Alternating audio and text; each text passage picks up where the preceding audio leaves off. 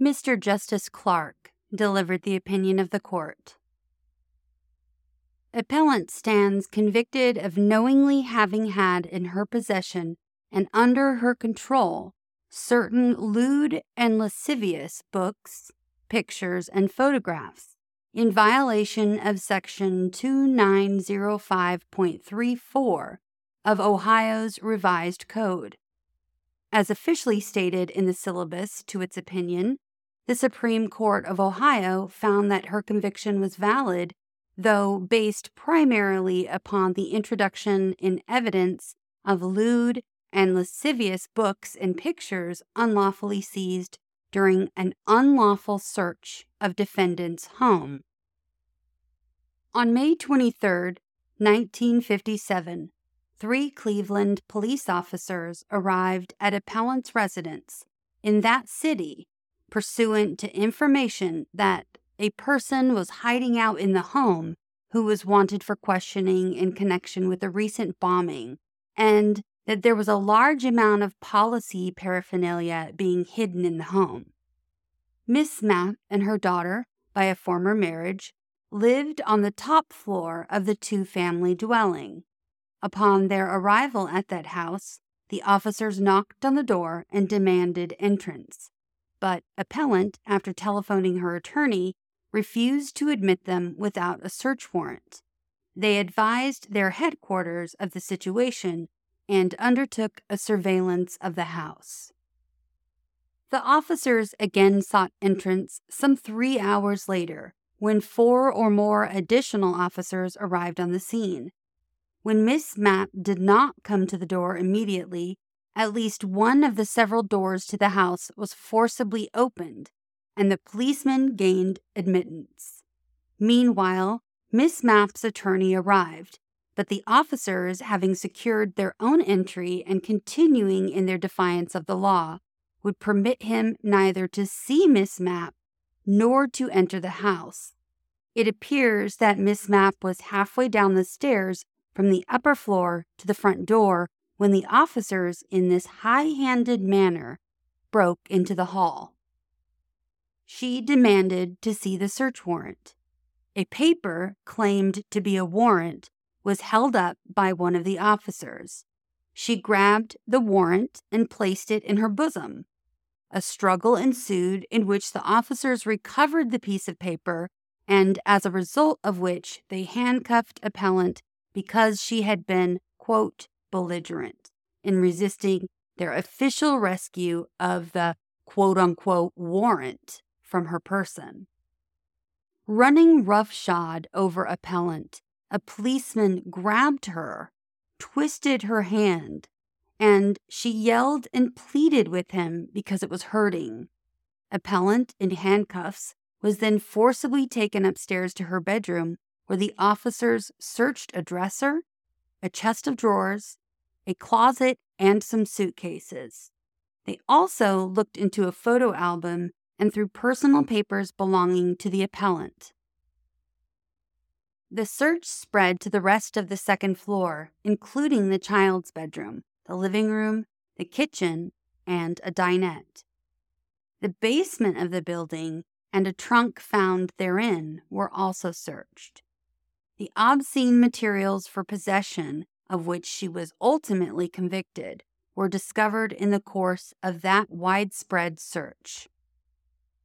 At the trial, no search warrant was produced by the prosecution, nor was the failure to produce one explained or accounted for. At best, there is in the record considerable doubt as to whether there ever was any warrant for the search of the defendant's home. The Ohio Supreme Court believed a reasonable argument could be made that the conviction should be reversed because the methods employed to obtain the evidence were such as to offend a sense of justice. But the court found determinative the fact that the evidence had not been taken from defendant's person by the use of brutal or offensive physical force against defendant. The state says that even if the search were made without authority or otherwise unreasonably, it is not prevented from using the unconstitutionally seized evidence at trial, citing Wolf v. Colorado, 1949, in which this court did indeed hold that in a prosecution in a state court for a state crime, the 14th Amendment does not forbid the admission of evidence obtained by an unreasonable search and seizure. On this appeal, of which we have noted probable jurisdiction, it is urged once again that we review that holding. Part 1 75 years ago, in Boyd v. United States from 1886, considering the Fourth and Fifth Amendments as running almost into each other on the facts before it. This court held that the doctrines of those amendments, quote, apply to all invasions on the part of the government and its employees of the sanctity of a man's home and the privacies of life.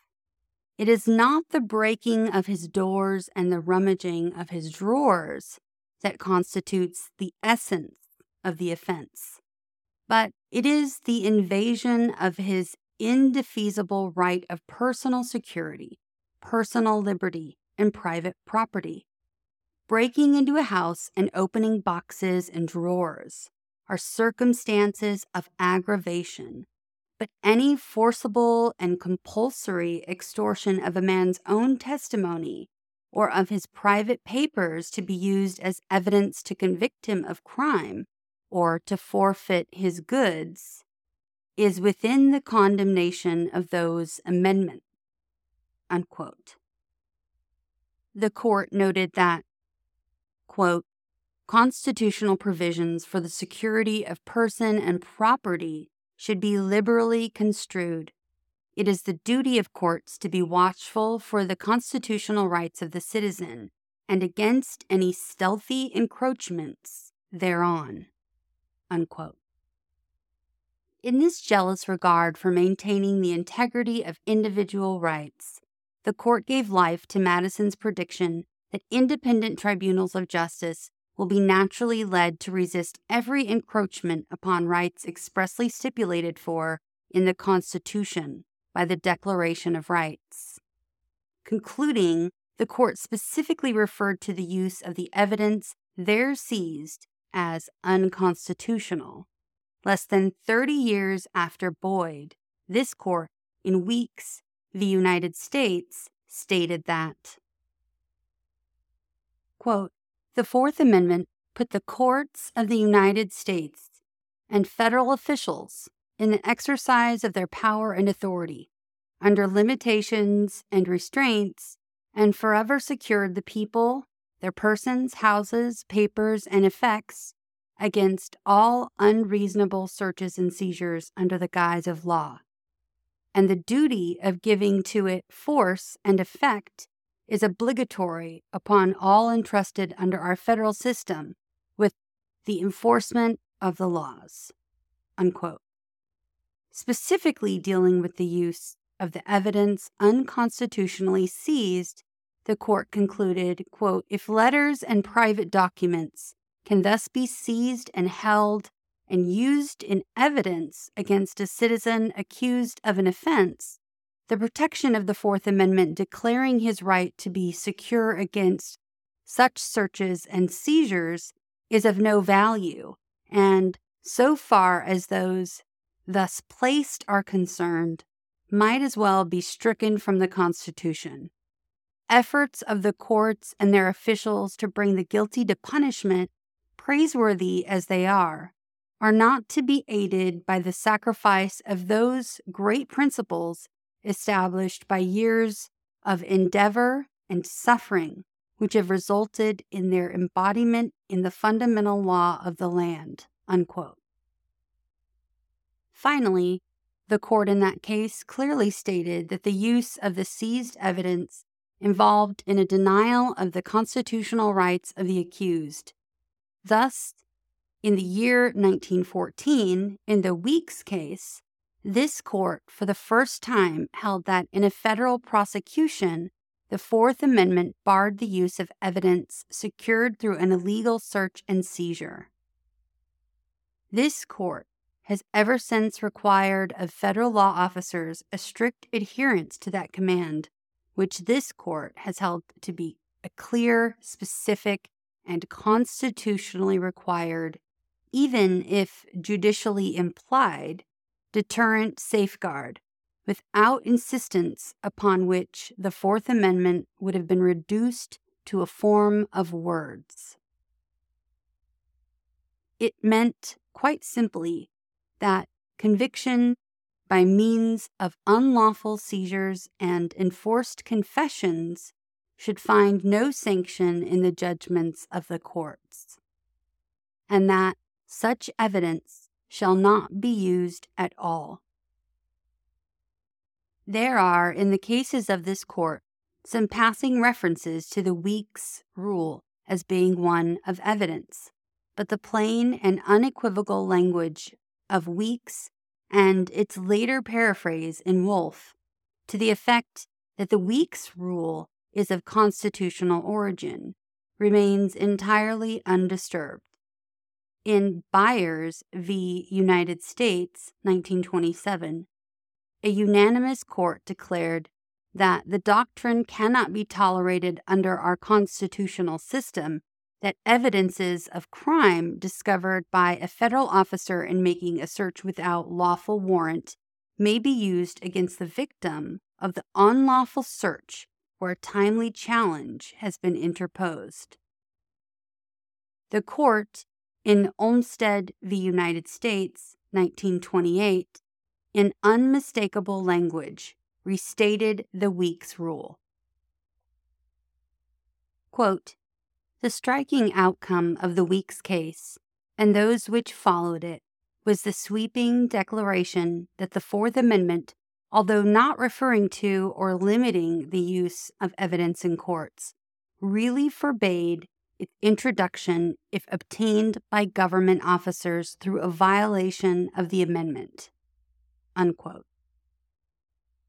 In McNabb v. United States, 1943, we note this statement quote, A conviction in the federal courts, the foundation of which is evidence obtained in disregard of liberties deemed fundamental by the Constitution, cannot stand. Boyd v. United States, Weeks v. United States, and this court has, on constitutional grounds, set aside convictions both in the federal and state courts, which were based upon confessions secured by protracted and repeated questioning of ignorant and untutored persons, in whose minds the power of officers was greatly magnified, or who have been unlawfully held incommunicado without advice of friends or counsel. Significantly, in McNabb, the court did then pass on to formulate a rule of evidence saying, in the view we take of the case, however, it becomes unnecessary to reach the constitutional issue, for the principles governing the admissibility of evidence in federal criminal trials have not been restricted to those derived solely from the Constitution. Part 2 in 1949, 35 years after Weeks was announced, this court, in Wolf v. Colorado, again for the first time, discussed the effect of the Fourth Amendment upon the states through the operation of the Due Process Clause of the Fourteenth Amendment. It said, quote, We have no hesitation in saying that, were a state affirmatively to sanction such police incursion into privacy it would run counter to the guarantee of the 14th Amendment. Unquote. Nevertheless, after declaring that the security of one's privacy against arbitrary intrusion by the police is implicit in the concept of ordered liberty, and as such, enforceable against the states through the Due Process Clause. And announcing that it stoutly adhered to the Weeks decision, the court decided that the Weeks exclusionary rule would not then be imposed upon the states as an essential ingredient of the right. The, the court's reasons for not considering essential to the right to privacy as a curb imposed upon the states by the Due Process Clause, that which decades before had been posited as part and parcel of the Fourth Amendment's limitation upon federal encroachment of individual privacy, were bottomed on factual considerations. While they are not basically relevant to a decision that the exclusionary rule is an essential ingredient of the Fourth Amendment, as the right it embodies is vouchsafed against the states by the Due Process Clause, we will consider the current validity of the factual grounds upon which Wolf was based. The court in Wolf first stated that the contrariety of views of the states on the adoption of the exclusionary rule of Weeks was particularly impressive, and in this connection, that it could not brush aside the experience of states which deem the incidence of such conduct by the police too slight to call for a deterrent remedy by overriding the state's relevant rules of evidence. While in 1949, prior to the Wolf case, almost two thirds of the states were opposed to the use of the exclusionary rule, now, despite the Wolf case, more than half of those since passing upon it by their own legislative or judicial decision have wholly or partly adopted or adhered to the Weeks rule. Significantly, among those now following the rule is California, which, according to its highest court, was compelled to reach that conclusion because other remedies have completely failed to secure compliance with the constitutional provisions. In connection with this California case, we note that the second basis elaborated in Wolf in support of its failure to enforce the exclusionary doctrine against the states was that other means of protection have been afforded the right to privacy. The experience of California that such other remedies have been worthless and futile is buttressed by the experience of the other state. The obvious futility of relegating the Fourth Amendment to the protection of other remedies has, moreover, been recognized by this court since Wolf. Likewise, time has set its face against what Wolf called the weighty testimony of People v. DeFore, 1926. There, Justice, then Judge, Cardozo, rejecting adoption of the Weeks exclusionary rule in New York, had said that the federal rule as it stands is either too strict or too lax. However, the force of that reasoning has been largely vitiated by later decisions of this court. These include the recent discarding of the silver platter doctrine, which allowed federal judicial use of evidence seized in violation of the Constitution by state agents, the relaxation of the formerly strict requirements as to standing to challenge the use of evidence thus seized, so that now the procedure of exclusion, ultimately referable to constitutional safeguards, is available to anyone, even legitimately on the premises, unlawfully searched. And finally, the formulation of a method to prevent state use of evidence unconstitutionally seized by federal agents. Because there can be no fixed formula we are admittedly met with recurring questions of the reasonableness of searches. But less is not to be expected when dealing with the Constitution, and, at any rate, reasonableness is in the first instance for the trial court to determine. It therefore plainly appears that the factual considerations supporting the failure of the Wolf Court to include the Weeks exclusionary rule when it recognized the enforceability of the right to privacy against the states in 1949, while not basically relevant to the constitutional consideration, could not, in any analysis, now be deemed controlling. Part 3 Some five years after Wolf, in answer to a plea made here term after term that we overturn its doctrine on applicability of the Weeks exclusionary rule, this court indicated that such should not be done until the states had adequate opportunity to adopt or reject the Weeks rule. There again, it was said, quote, Never until June of 1949 did this court hold the basic search and seizure prohibition in any way applicable to the states under the 14th Amendment. Unquote.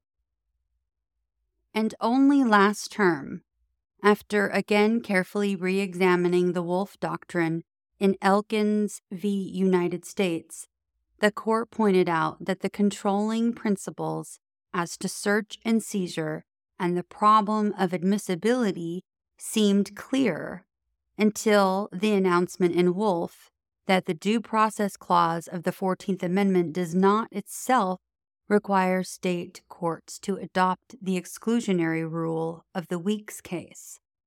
At the same time, the court pointed out the underlying constitutional doctrine which Wolf established that the federal constitution prohibits unreasonable searches and seizures by state officers had undermined the foundation upon which the admissibility of state seized evidence in a federal trial originally rested.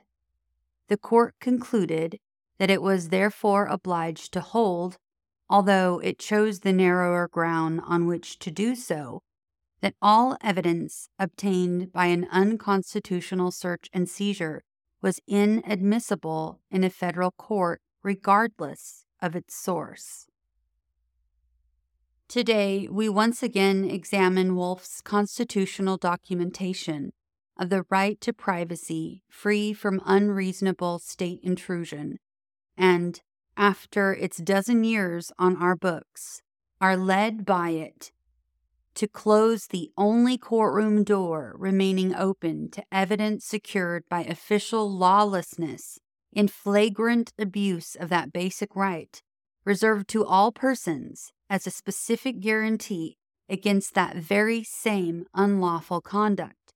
We hold that all evidence obtained by searches and seizures in violation of the Constitution is, by that same authority, inadmissible in a state court. Part 4 Since the 14th Amendment's right of privacy has been declared enforceable against the states through the Due Process Clause of the 14th, it is enforceable against them by the same sanction of exclusion as is used against the federal government. Were it otherwise, then, just as without the Weeks rule the assurance against unreasonable federal searches and seizures would be a form of words valueless and undeserving of mention in a perpetual charter of inestimable human liberties.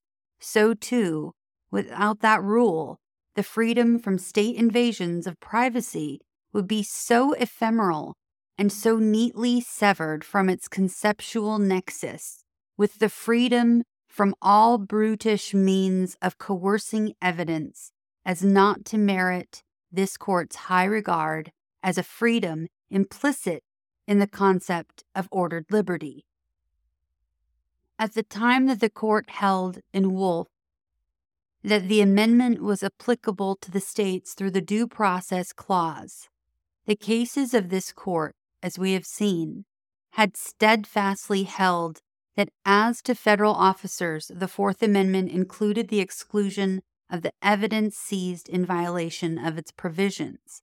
Even Wolf stoutly adhered to that proposition. The right to privacy, when conceded operatively enforceable against the states, was not susceptible of destruction by avulsion of the sanction upon which its protection and enjoyment had always been deemed dependent under the Boyd, Weeks, and Silverthorne cases.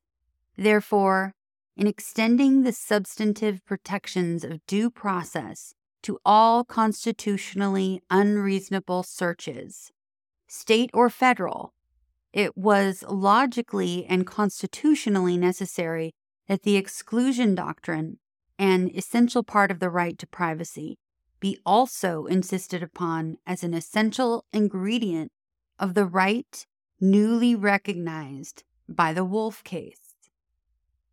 In short, the admission of the new constitutional right by Wolf could not consistently tolerate denial of its most important constitutional privilege, namely, the exclusion of the evidence which an accused had been forced to give by reason of the unlawful seizure.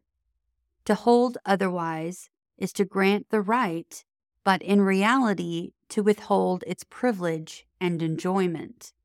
Only last year, the court itself recognized that the purpose of the exclusionary rule is to deter, to compel respect for the constitutional guarantee in the only effectively available way by removing the incentive to disregard it. Indeed, we are aware of no restraint similar to that rejected today conditioning the enforcement of any other basic constitutional right.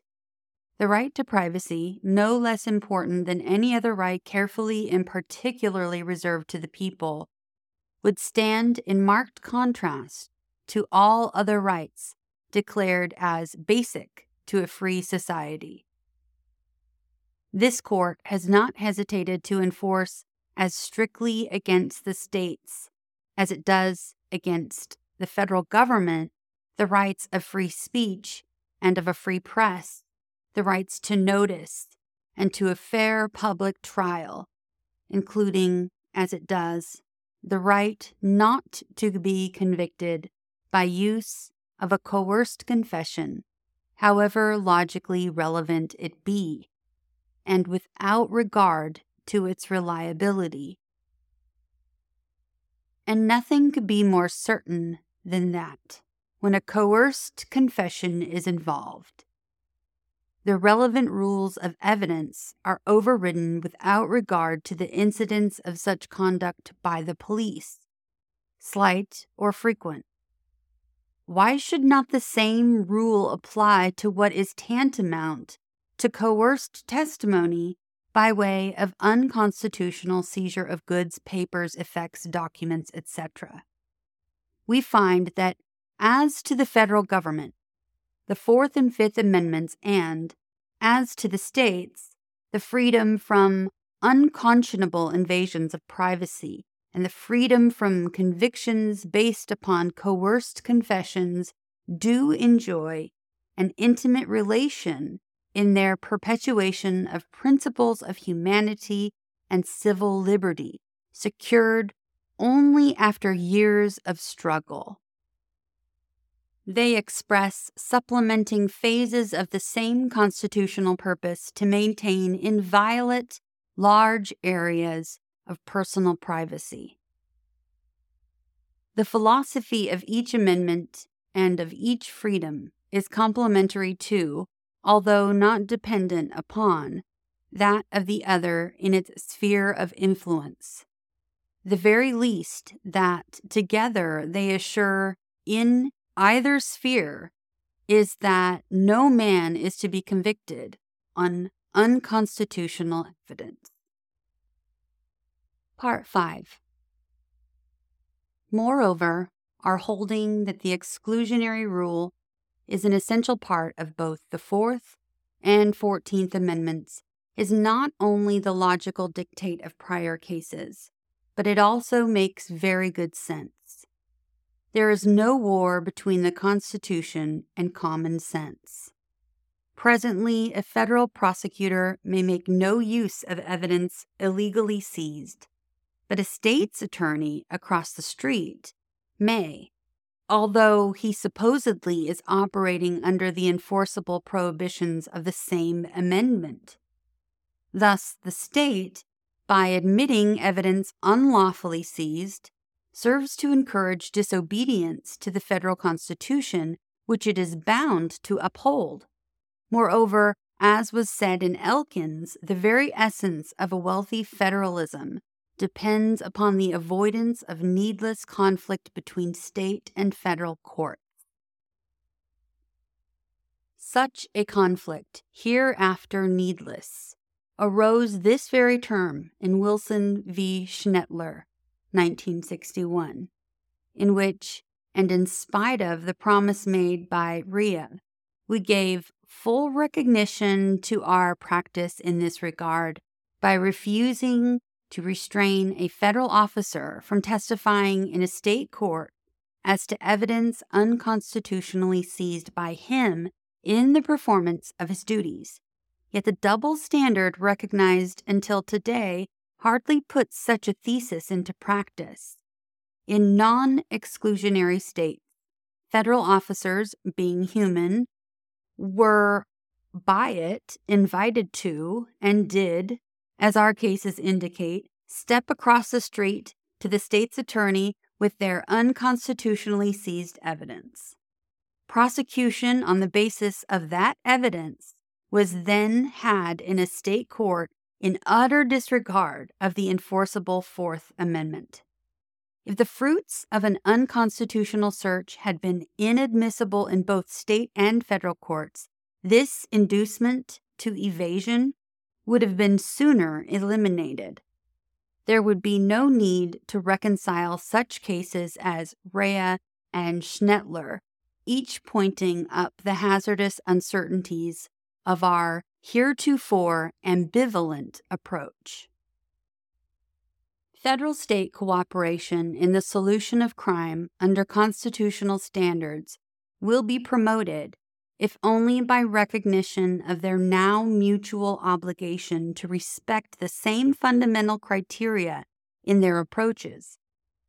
However much in a particular case insistence upon such rules may appear as a technicality that ensures, to the benefit of a guilty person, the history of the criminal law proves that tolerance of shortcut methods in law enforcement impairs its enduring effectiveness. Denying shortcuts to only one of two cooperating law enforcement agencies tends naturally to breed legitimate suspicion of working arrangements whose results are equally tainted. There are those who say, as did Justice, then Judge Cardozo, that under our constitutional exclusionary doctrine, the criminal is to go free because the constable has blundered. In some cases, this will undoubtedly be the result. But as was said in Elkins, there is another consideration the imperative of judicial integrity. The criminal goes free if he must, but it is the law that sets him free. Nothing can destroy a government more quickly than its failure to observe its own laws, or worse, its disregard of the charter of its own existence. As Mr. Justice Brandeis, dissenting, said in Olmstead v. United States, 1928, our government is the potent the omnipresent teacher. For good or for ill, it teaches the whole people by its example. If the government becomes a lawbreaker, it breeds contempt for law. It invites every man to become a law unto himself. It invites anarchy. Nor can it lightly be assumed that as a practical matter, adoption of the exclusionary rule fetters law enforcement. Only last year, this court expressly considered that contention and found that pragmatic evidence of a sort to the contrary was not wanting. The court noted that the federal courts themselves have operated under the exclusionary rule of Weeks for almost half a century, yet It has not been suggested either that the Federal Bureau of Investigation has thereby been rendered ineffective or that the administration of criminal justice in the federal courts has thereby been disrupted. Moreover, the experience of the states is impressive. The moment towards the rule of exclusion has been halting, but seemingly inexorable. The ignoble shortcut to conviction left open to the state tends to destroy the entire system of constitutional restraints on which the liberties of the people rest. Having once recognized that the right to privacy embodied in the Fourth Amendment is enforceable against the states, and that the right to be secure against rude invasions of privacy by state officers is, therefore, constitutional in origin, we can no longer permit that right to remain an empty promise because it is enforceable in the same manner and to like effect as other basic rights secured by the Due Process Clause, we can no longer permit it to be revocable at the whim of any police officer who, in the name of law enforcement itself, chooses to suspend its enjoyment. Our decision, founded on reason and truth, gives to the individual no more than that which the Constitution guarantees him, to the police officer no less than that to which honest law enforcement is entitled, and to the courts that judicial integrity so necessary in the true administration of justice the judgment of the Supreme Court of Ohio is reversed and the cause remanded for further proceedings not inconsistent with this opinion. Reversed and remanded.